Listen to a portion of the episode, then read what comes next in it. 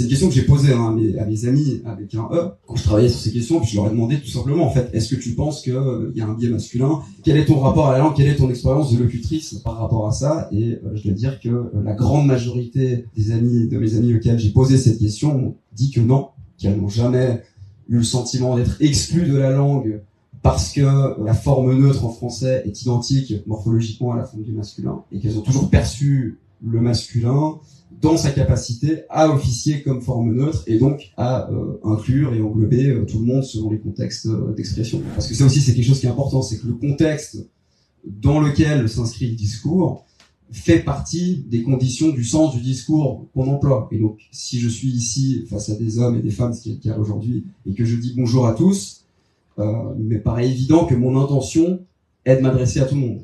Et donc ça aussi, ça fait partie de, des éléments à prendre en compte, je pense, dans ce, dans ce débat.